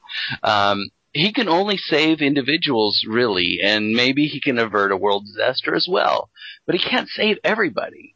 And so for for me, I, I kind of thought about that. He's going to save Lois Lane, but he can't save everybody. And Laurence Fishburne and and Michael Kelly are going to be able to save uh, Rebecca Buller, uh, and only her. Uh, but they're going to be able to save that one person, and we're not going to be able to worry about all the people in the office buildings. So All it right. doesn't worry me as much as it does for Furious Six for some reason. All right, no, Dingus, you brought me around. Fair enough. I'll, I'll definitely buy that. It's way more important than a computer chip. What's way more important, Kelly Wand? Codex. Right, that's an important codex, and you know what? Yeah, okay, fair enough. Um, Plus, he knew Laurence Fishburne had it. He had to like pry thing up. It's right. had the codex? No, the crowbar. Oh, first of all, yeah, it wasn't a crowbar; it was a street sign uh, that the Michael Kelly picks up, and they're going to pry her out of there with this, the street sign. cliffhanger, just like breaking a neck. Uh, Kelly, what was your favorite uh, use of profanity in this movie? Uh, Greenhorn. There was a dick. Uh, I wish that they hadn't actually called him Superman. I love the little gag where Amy Adams doesn't quite get the word out, but then we have that putsy military dude actually calling him Superman. I was like, oh come on, why didn't you follow through with not I calling him? know that was such a bold move, and then they uh, they effed it up. Well, do they know Superman exists in that universe? I just want to know, and Dingus, I hope you're with me on this complaint because by golly, you brought it up during uh, uh, Iron Man three. I just want to know where the hell was Batman during all this? One, two, three, got only you and me. Got 180 degrees and I'm caught in between. Counting one, two, three, Peter Pan, Mary Free. Getting down with the. Everybody loves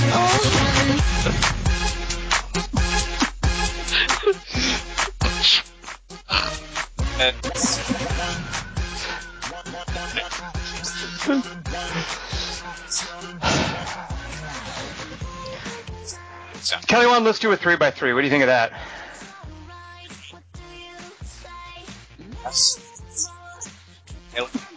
He can't be heard. anybody else is talking or there's any other audio. Kelly Wand, let's do a three by three. What do you think of that? All right. Uh, well, the Dingus, it's your three by three, so why don't you tell us what we're going to be doing this week? Uh, all I said was babysitters. Kelly Wand, what do you think of doing babysitters? What, well, I thought we were going to do the three by three for. Tom. uh, Kelly Wand, since you're introducing next week's three by three, why don't you give us your number three favorite babysitter of all time? My number three babysitter of all time is Richard Pryor and the Toy, because that made me want one. Uh, Can you tell us a bit about him? I have, I don't think I've seen the toy. a rich kid uh, who works for Jackie Gleason as his son hires Richard Pryor, who works at a toy store, to be his uh, servant, and then uh, but he teaches them to love each other. Sounds heartwarming. Do you, do you recommend this movie? mm No, but I recommend it as a job. All right. That may be my favorite choice you've ever made. That is awesome. I didn't even think about that, and I used to love that movie. Um, I love that choice. That is perfect, Kelly. You win. That uh, well, that's your number three. Uh, congratulations. Yeah, wait till you hear what he's got for his number one and number Good two. lord, that's a great idea. They're going to be way better. U.S. ass. U.S. It's not U.S. It's U.S. U.S. it's not U.S. See, she thinks they're having sex, but it's really Richard Pryor teaches Jack Gleason how to hug his child. Oh, I love that choice. Thank you, Kelly. I'm the perfect. Whatever. I feel left out because I haven't seen this. So, are you guys done talking about the toy? I don't see movies. You don't, you know, we have to have it sit down. I don't think you're seeing enough movies. And the ones you do choose, just they have verses in the title. It's fucking, Why would I see the toy? Because it's, it's about race relations. You care about that. You know what? I got all I needed to know about race relations out of Richard Pryor and that thing where where Gene Gene Wilder puts on blackface. Was that Silver Streak or whatever? No, that was Superman four. Could have been. First off, the toy is a Christ metaphor, so you should see it. okay, I'm sold. The kid kills by accident, and then three days later, By the way, Superman was 33 years old in this movie. What do you think of that, Kelly Wand? you know, the Krypton years. How long did it take him to get here? Uh, What's awesome is that they got out of their phantom prison immediately. No time passed for anything. We've been doing this for 33 years. You, you just went into prison. Come on, you got out already. Yes, Superman's 30 years older, but they're the same age. Because Jesus was 33, as we all know. exactly. How do we know that? Because uh, God. It's the middle. Okay. Wait, why it's 33? Because it's okay. Kelly Wand, my favorite babysitter. I'm. I will be surprised if this is either not on your list or you didn't consider it. But my number three favorite babysitter is the nanny in The Omen. do, you, do you know what I'm talking about? The one in the early scene. It's all for you, Damien. Right, Yeah. and she gives him a birthday present. it's really grim, and it's a famous scene from The Omen where you know something's not right. Or it's perfect. Does he appreciate that? I forget his reaction. Like, Is he what? eh, well, does Damien go, hey, that's cool. I wish I had more nannies who did that. Damien seems pretty kind of low key about almost everything. I seem to recall. He's just this, he's just this kind of sullen little kid. Even when Gregory Peck's trying to like cut his head off or whatever, he's like, eh, whatever. Because he knows he's going to live. He doesn't even appreciate that. you would think his father cares enough. Yeah. But that's the knife that can kill him, isn't it? The special blade, because it was forged in Rivendell or something. Right. And then Arwen blessed it. Jeez. Dingus, what is your number three choice for a favorite babysitter? All right, here's a bit of dialogue from it. Um, you guys aren't going to know this, but I love this bit of dialogue. Uh, I didn't know you guys were moving to New York. Thanks for telling me. You weren't all. Go- we weren't all going to move. Hmm. It's got to be. No, they don't move to New York. They're already in New York. Uh, Midnight Run doesn't happen in New They're moving from Philadelphia. One of them is moving from Philadelphia to New York. It's got to be an M Night Shyamalan movie. It is exactly one of those, and one I had to watch uh, a couple weeks ago to get ready for our After Earth podcast. Which one has babysitters? Is there a babysitter in Signs? I don't think there's a babysitter in The Happening or The Village. Philadelphia, the other planet, and an After Earth. Oh wait a minute. There's got to be a. Is there a babysitter in Sixth Sense who watches Haley Joel Osment? No, Yeah, it's a ghost too. you're you're down to like one movie. All right, so it's obviously Lady in the Water. In the water and the village. It is Unbreakable. Oh. Um, so the this uh, uh, what I loved about watching it on what I I really love Unbreakable. Although watching it again is a little difficult because I start to recognize the ways M Night Shyamalan can't help but show things on camera that shouldn't bo- he shouldn't bother showing. He's just so interested in moving the camera and interested in making directorial choices that have nothing to do with what's going on in the scene. Um, but I didn't notice this the first time I saw it, and I really, really like Unbreakable. Uh, but Bruce Willis and Robin Penwright's characters are breaking up in this movie. They're about about ready to get a divorce, and Bruce Willis is a security guard, and he's been researching other jobs that he can get and interviewing for them, and he has one that comes possible in New York. Uh, but in the meantime, uh, he and his wife are starting to reconcile, and they go out for their uh, for a date for their first date that they've gone out uh, on in a long time. And they get back from that, and the babysitter's there, and she goes, because this is in the day before cell phones, obviously. She says, you know, a, a couple of calls came in, and one of the calls was about you guys moving to New York. Thanks for telling me. And uh, Robin Penn Warner, right behind him, has to say, we weren't all moving. And the babysitter just gets this look on her face like, oh. And I love this idea, and this is this is what inspired the topic because I was watching this movie when we were doing After Earth. Is this weird thing that this weird role that a babysitter plays in your life that she's uh, or he, uh, whatever, is uh, really plugged into your family's life, but doesn't really know what's going on and that she finds out that they're breaking up at this moment in this little bit of dialogue. I just love the way this actress plays it. And her name is uh, Michaela Carroll. And she's just got a tiny little role. I love tiny little roles like this. She just has one scene. And the way she does just handles this sort of like, thanks for telling me. And then she said, then Robin Penwright Warner says that. And then the girl gives this look like, oh, there's gravity in the situation. I gotta go now. I love that babysitter. Thanks for telling me. it was, because they're moving. Thanks for telling me. And then Robin says, yeah, we're not all moving. And it's like, oh. Dingus, I don't think this actress would appreciate your reading of her line reading. No, she did a fantastic job, and I'm doing a horrible Valley Girl reading of it, but she does a great job. All right. That's what you're. All right. Yeah, that's right. I love that babysitter. I and that's what inspired me going, "Hey, babysitters. We haven't talked about that yet." Well, Kelly Wan, do you have uh, a number two that's better than that? Do I? uh, number two is um the gorilla and Baby's Day Out. Go ahead, tell us about this one. Oh, okay. Sounds awesome. yeah. Uh, guys trying to kill a baby. No, they're trying to not kill it. That's what's going on. but a bunch of guys trying to kill a baby. Oh wait. And it's the baby. It's like Home Alone, but with a baby. Um, so he can't talk. So in a way, that's better. So he just he goes to a construction site because the baby read a book about um, construction, and uh, everything in the city is from the book. So it's like Mist.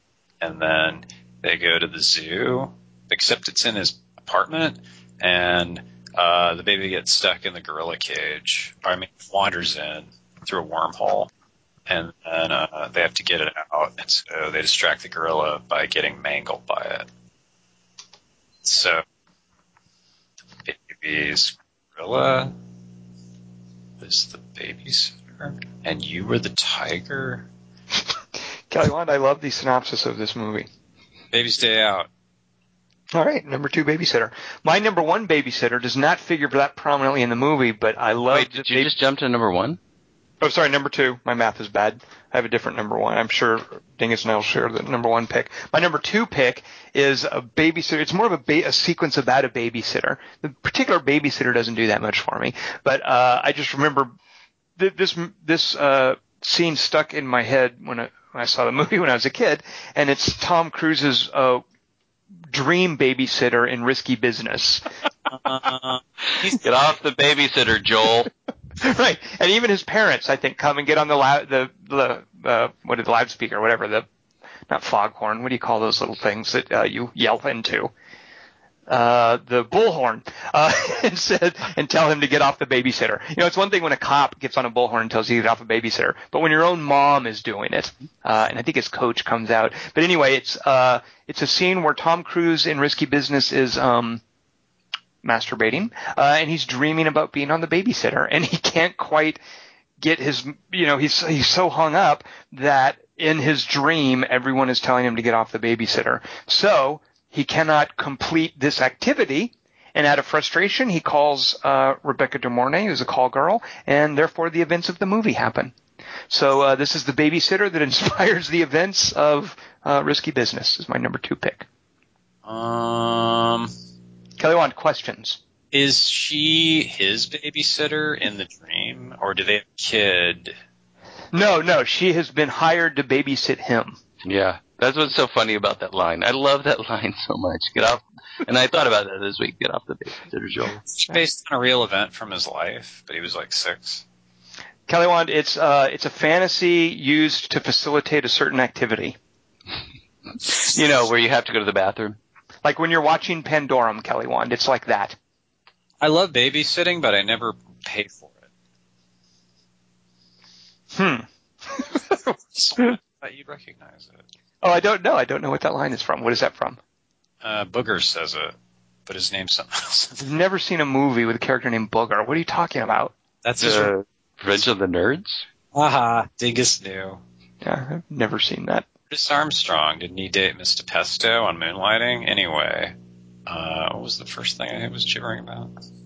Kelly Wand, can I ask you a serious question? Please. Absolutely not. Kelly Wand, I was trying to do lines from Big Trouble in Little China with you, and you failed me. Well, you were did making better time with Dingus before, anyway. Dingus, give us your number two pick for a favorite babysitter. All right, I will. Um, you know, I wish my parents played Mozart when I slept because half the time I don't know what anyone's talking about. Yeah, but what's your number two pick for a favorite babysitter? Hi, this is Kari. Sorry for the freaking out, but your baby has special needs.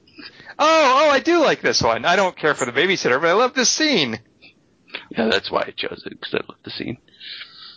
Uh, and I, actually, I love the earlier scene too. So this is The Incredibles, and this is Kari, uh, the babysitter, who uh, Violet has to get. I, I assume at the last second because they're stowing away with their mom, and they stow away on a jet to go rescue Dad in The Incredibles.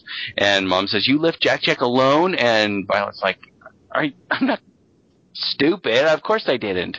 And mom says, well, who'd you get? And then we flash to a scene where Kari is she's just so enthusiastic. I love this babysitter. She's a she's terrible, but because of because of the fact that she ultimately hands over the baby to the villain. Um, but I love how enthusiastic she is. She's like, I know CPR, and I know that you have to play Mozart for kids because it helps their brains develop. Even when they're asleep, you can still play, play it for them. And she's just I love that babysitter, and I love the way that the voice actress plays it. And the voice actress is actually somebody named Brett Brooks Parker, who was an animator on the movie and not a voice actress at all. Uh, but I, I just, I love the way that plays out. I like the couple of scenes with her. I do not like that the babysitter hands over Jack Jack to the villain in the movie. I think that's a bad move. Um, but I like how willing and how oh, she just wants to help so much.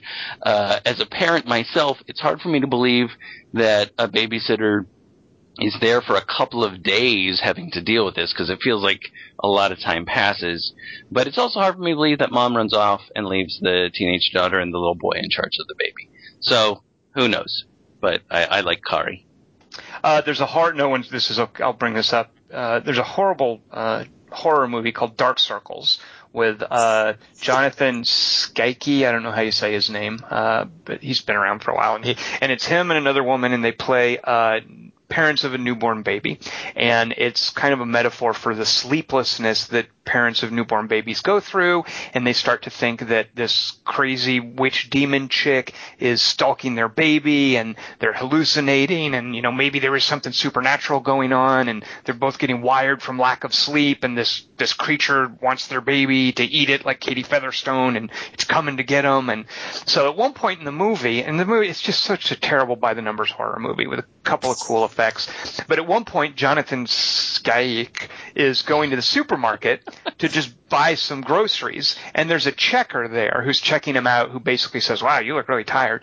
And it's a it's one of those moments in a movie immediately where you know okay this actress is not going to just do this checkout scene. You know, she is here for something else. She is too good. She's too invested. She's too energetic.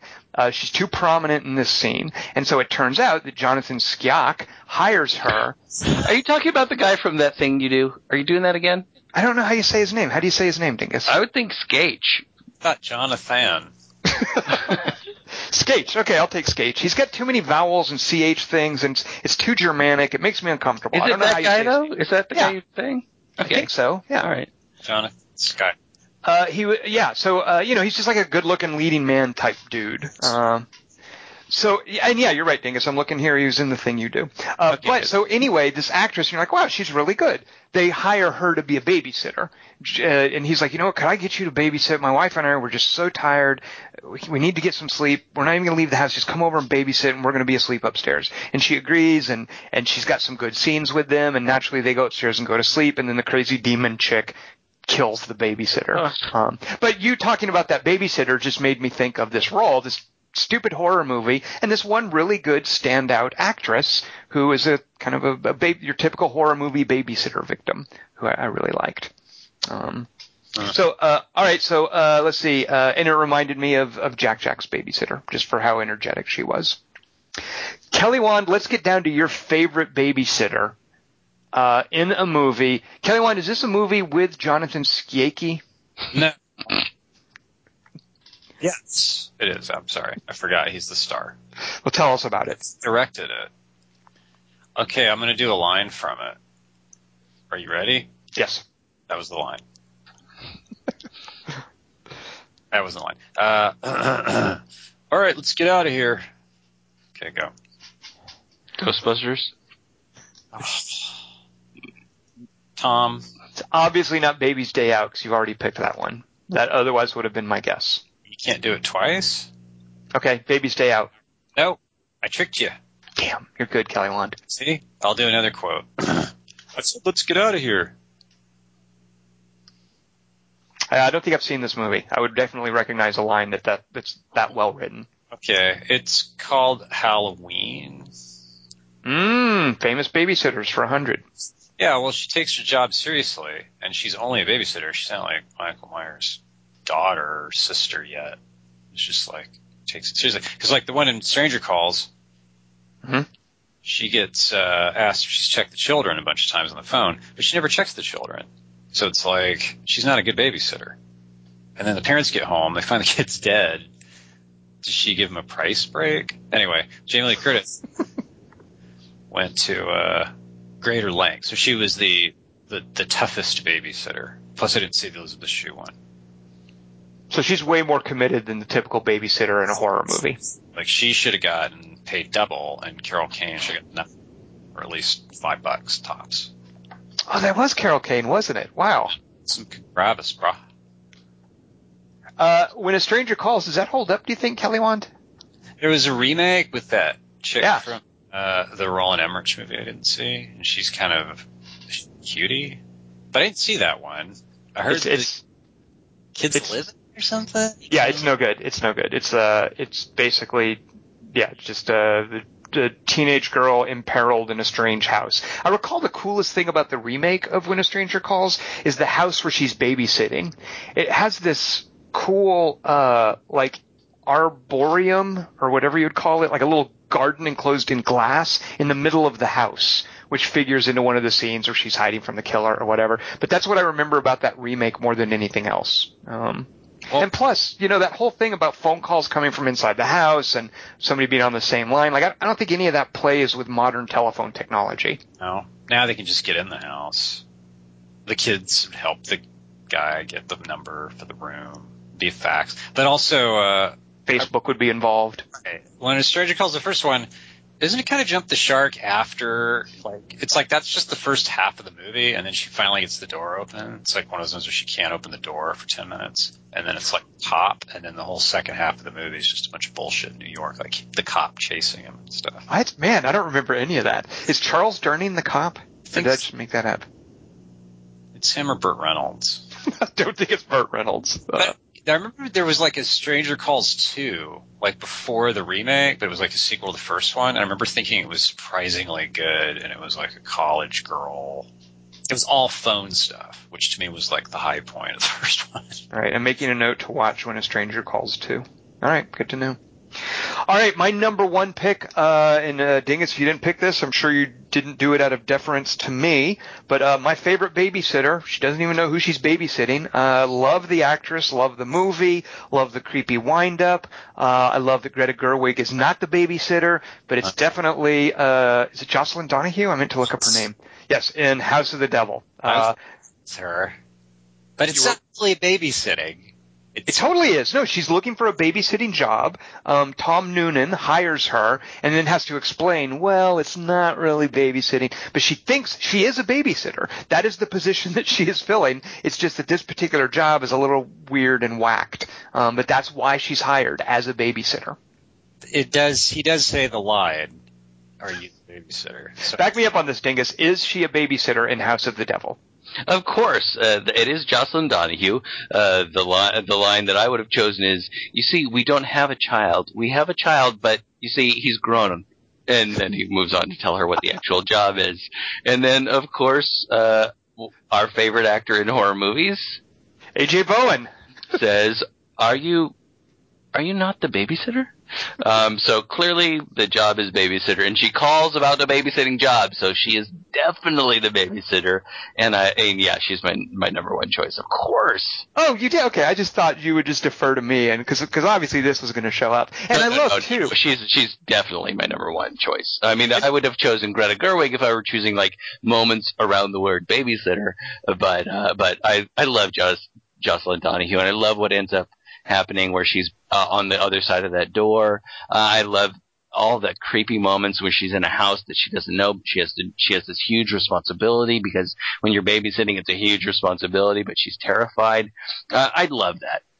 and just all the beats leading up to it with Tom Noonan and Mary Woronov too. Like uh just those two actors playing it's the typical scene where you know you're coming and the parents brief you on what to do and you know there's a number for pizza on the fridge. Just how Ti West shoots just writes and shoots all that stuff. And it's just mundane conversation but just with weird actors and weird beats. And uh you know Mary Woronov is great and she's got a long history of that sort of thing. But Tom Noonan is just so freaky and weird but but soft spoken uh it just plays on their weirdness so well. And Jocelin Donahue bless her heart is just kind of so what's the word uh tasty.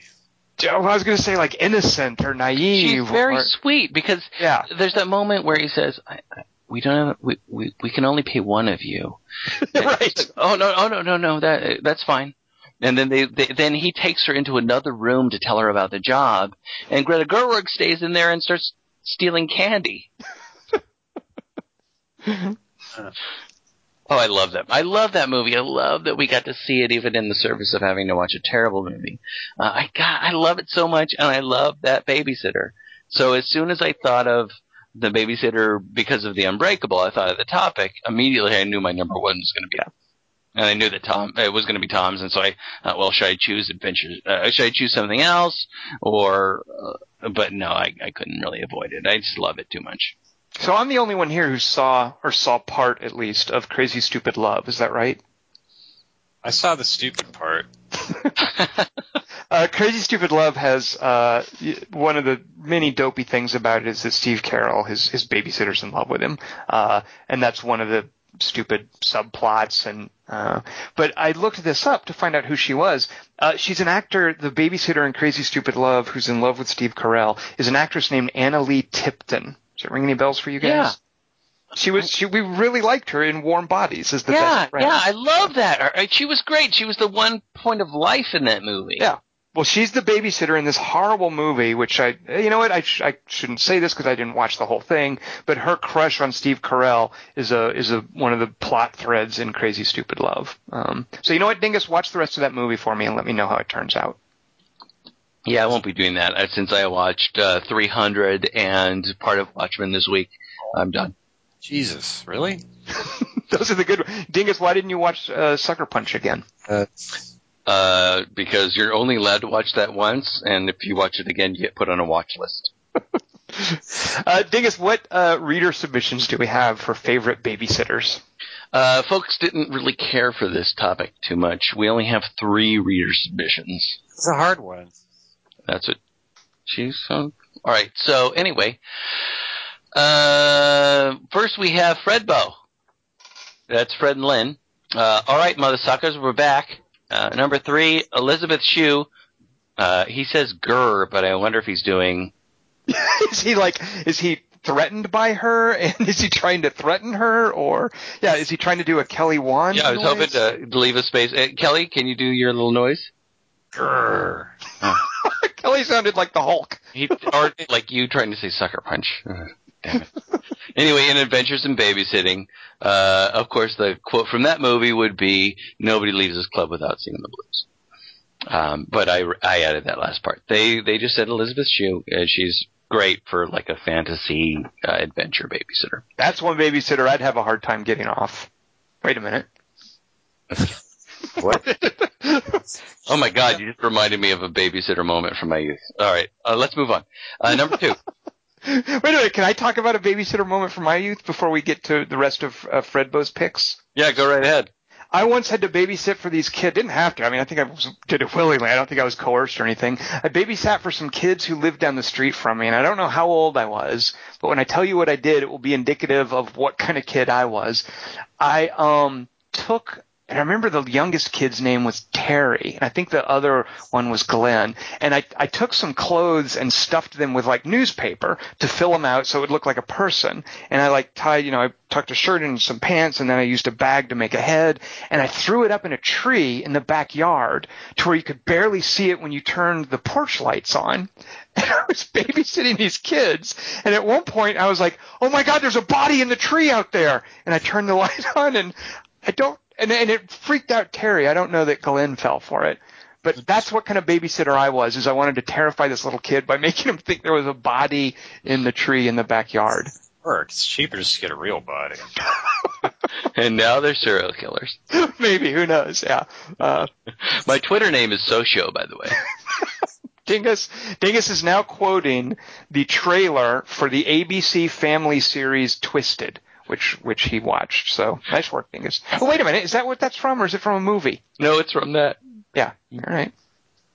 All right. So I'm sorry I interrupted just to talk about what a sadistic babysitter I was. That's Uh, okay. I'm going to tell my babysitter story now, but it's uh, when I was being babysat Ah, Um, this sounds. uh, I like the way this is going. as a young kid, and uh, my babysitter had this book, and uh, I didn't know what it was. It was this uh, book that said uh, the word bra on it, but it said algebra.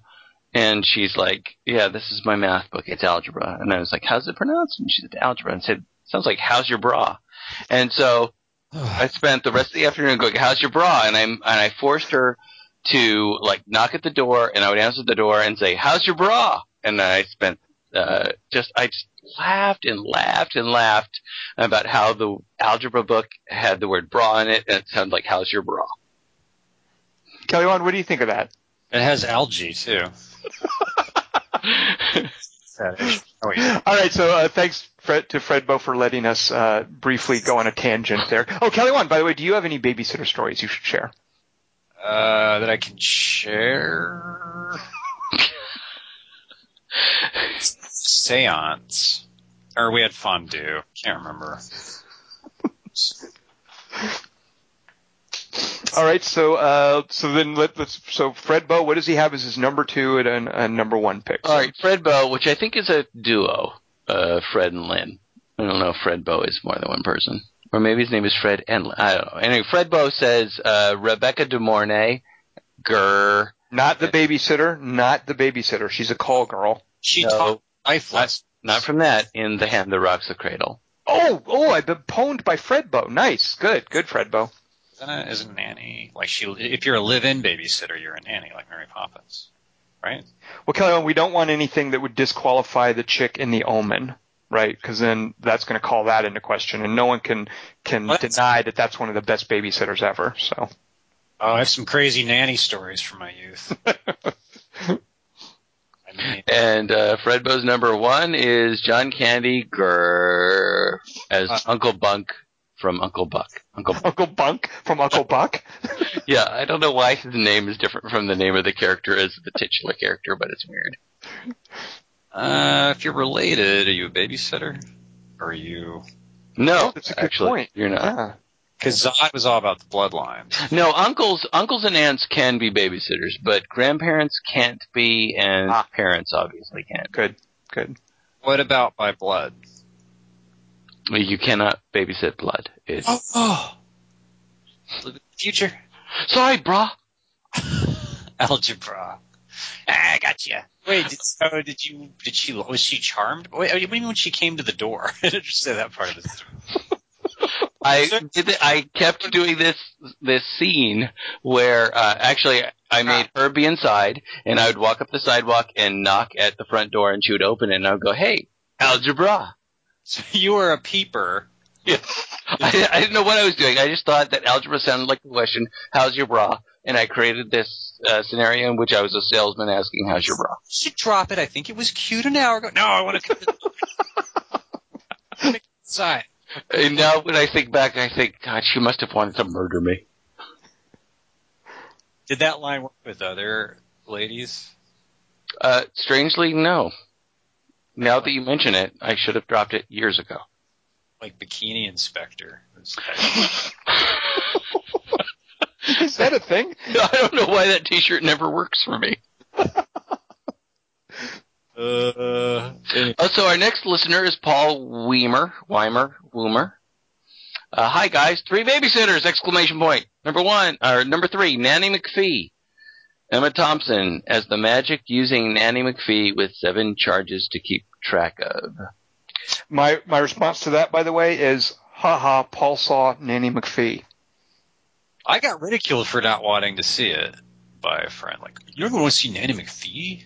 Because I don't have kids. What's wrong with you? Oh, what's wrong with you? Come on. And I looked at the poster and it's like her warty nose. I'm like, mm, Isn't Jim Carrey in that movie? I didn't see it. But wasn't Mary Poppins hot compared to Manny McPhee? Like, why do I want to watch? Uh, I think you're thinking of Chitty Chitty Bang Bang. Kelly just said Manny McPhee. uh, number two, Peyton, played by Rebecca De Mornay, cue a Kelly Wand growl. Uh, grr. Okay, he can't be bothered. Uh, as the psycho would-be family usurper in The Hand That Rocks the Cradle. Okay, now usurper is not a babysitter. So we have two of those. And number one, uh, Paul kind of does a little bit of uh, jujitsu on me right now. Uh, so Buddy Payne syndrome, voiced by Jason Lee, winds up being a temporary and unwanted babysitter for Mr. and Mrs. Incredibles, superpowered baby Jack Jack in The Incredibles. That's a good point. Oh. Yes, he does. So best regards, Paul. Actually, isn't that?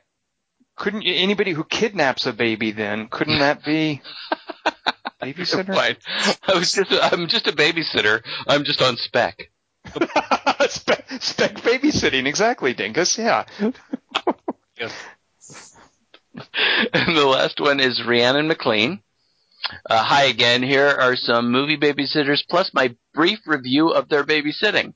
Ah, Three, Timothy Mouse in Dumbo. Pretty terrible babysitter. Why? Allow the infant in his care to drink, hang out with sketchy crows. One out of five. I don't know. Five? She gives him a one out of five. That's a, that, that's a good point. All All right, number two, Sam. I like Rhiannon. Uh, Sam Neill in Jurassic Park. Wait a minute. What? That's awesome. Wait a minute. Isn't it awesome? Overall, good babysitting in tricky situation. Let down only by allowing one child to be electrocuted.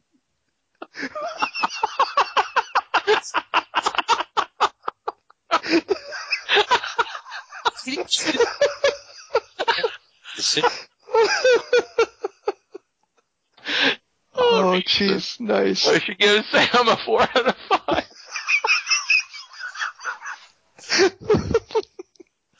oh, and number one, this is perfect. Clive Owen and Shoot 'Em Up. Babysitter, five out of five. I get Tanakis too in the hand.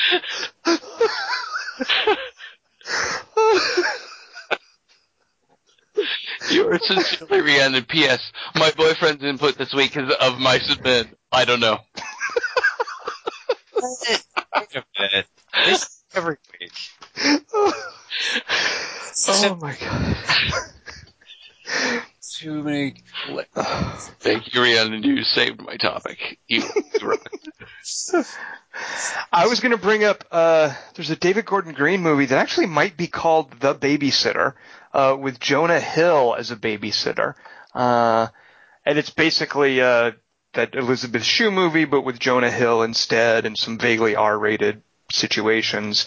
Um, but there's a legitimately good scene between Jonah Hill and it's, I think it's one of the Culkin kids, not Rory, but uh, where one of the kids thinks he's gay. And Jonah Hill has this great heartfelt scene where he's basically saying, you know what, so what? It's okay to be gay. It's no big deal. Uh, and it's this great scene that could only happen in like a David Gordon Green movie. Um, so I meant to bring that up as a runner up. There's Any, yes, There's- yes, Wand. Stone movie called The Babysitter, where she Uh, takes a bath. I think It's a what movie, Kelly Wand? she's a babysitter. Alicia Silverstone. It's called The Babysitter. Are you thinking of The Crush? That's babysitting. Well, he's babysitting her, kind of.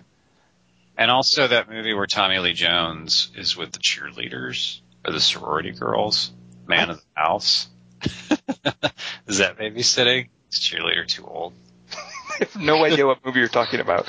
It's like uh it's like a Blake Edwards movie, but it's Tommy Lee Jones instead of Ritter. Man of the House, Man About the House. Okay, I'm going to write that down next to When a Stranger Calls 2. Watch that. All right. Strangers keep calling. Other runners up. Dingus, anything from you? Uh, I got nothing. All right. Then Kelly Wand, why don't you tell us what next week's 3 by 3 is? Make it a good one. I also like the one in Paranormal 3, that babysitter. Because she's this cat scare, and then she gets cat scared. Hmm. My next topic for the next thing we do is three best uses of alcohol. Yeah. We've done that. Hmm. Really? Let's see. Russell Brand is Arthur. I think. That's, uh, yeah, I'm pretty sure that Kelly Wand, we've done that. Maybe. Let's do it again. Maybe we can just do a 2.0. All right, three best uses of cheese.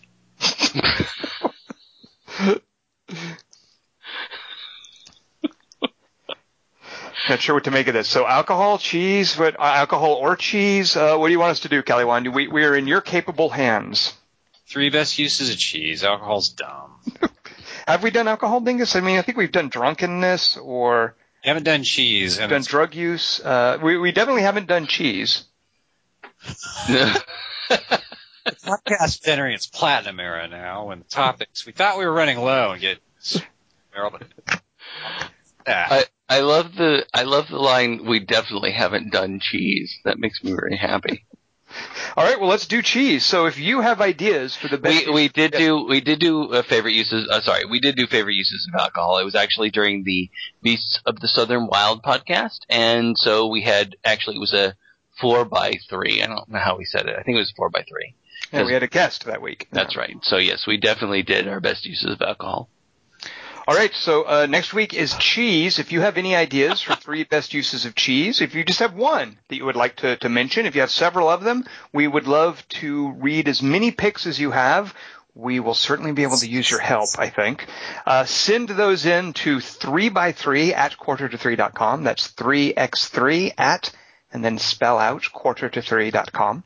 Uh, next week, World War Z, rated PG-13. I have serious misgivings, but you know? It's a zombie movie. I'm certainly looking forward to it. Uh, so see that. Join us for a World War Z podcast and our three best uses of cheese. I am Tom Chick. I've been joined this week by Christian Mulalski. It's Christian Murawski. That's exactly what I said. And Kelly Wand. Three cheese pastas count as one. Sounds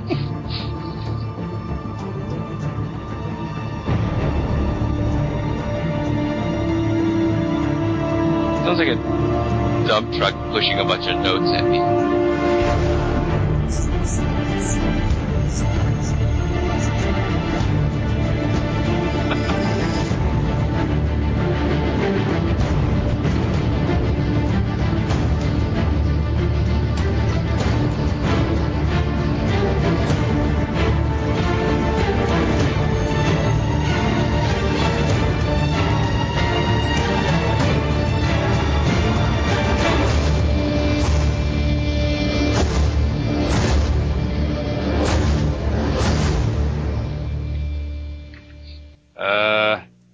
This podcast needed more superpowers.